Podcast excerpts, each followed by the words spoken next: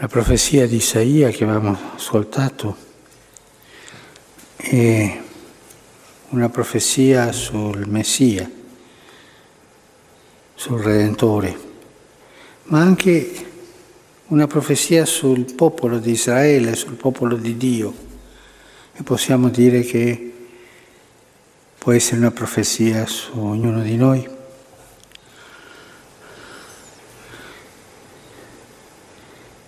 In sostanza la profezia sottolinea che il Signore ha eletto il suo servo dal seno materno.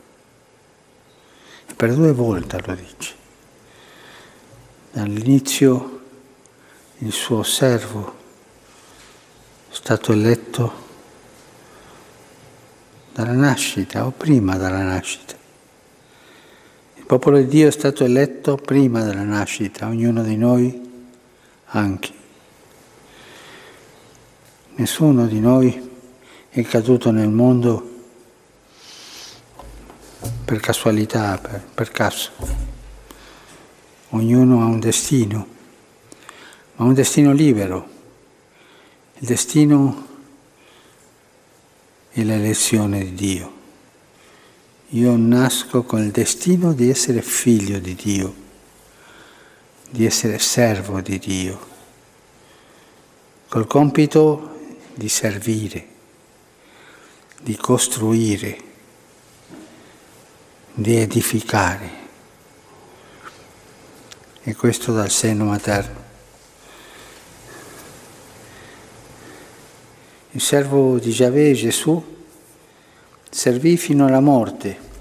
Sembrava una sconfitta, ma era il modo di servire. E questo sottolinea il modo di servire che noi dobbiamo prendere nella nostra vita. Servire è darsi, darsi agli altri. Servire è non pretendere per ognuno di noi qualche beneficio che non sia il servire. E la gloria servire. E la gloria di Cristo è servire, fino a annientarsi se stesso, fino alla morte e morte di croce. Gesù è il servo di Israele. Il popolo di Dio è servo e quando il popolo di Dio si allontana di questo atteggiamento di servire, è un popolo apostata.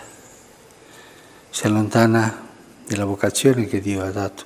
E quando ognuno di noi si allontana di questa vocazione di servire, si allontana dall'amore di Dio e edifica sua vita su altri amori, tante volte idolatrici.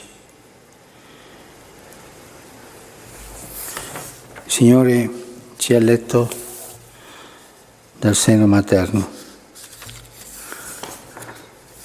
Ci sono nella vita cadute, ognuno di noi è peccatore e può cadere e è caduto.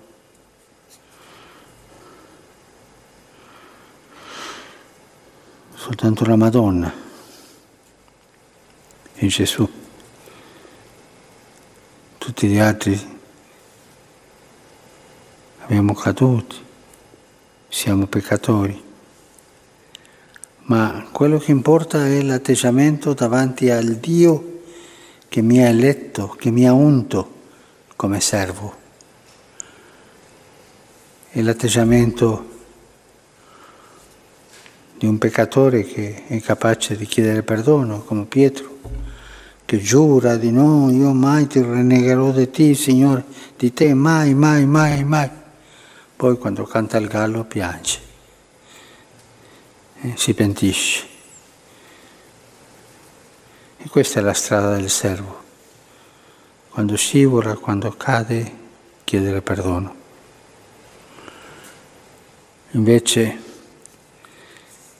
quando il servo non è capace di capire che è caduto, quando la passione lo prende di tal modo che lo porta all'idolatria, apre il cuore a Satana entra nella notte, è quello che è accaduto a Giuda. Pensiamo oggi a Gesù, il servo, fedele nel servizio, la sua vocazione è servire fino alla morte e morte di croce.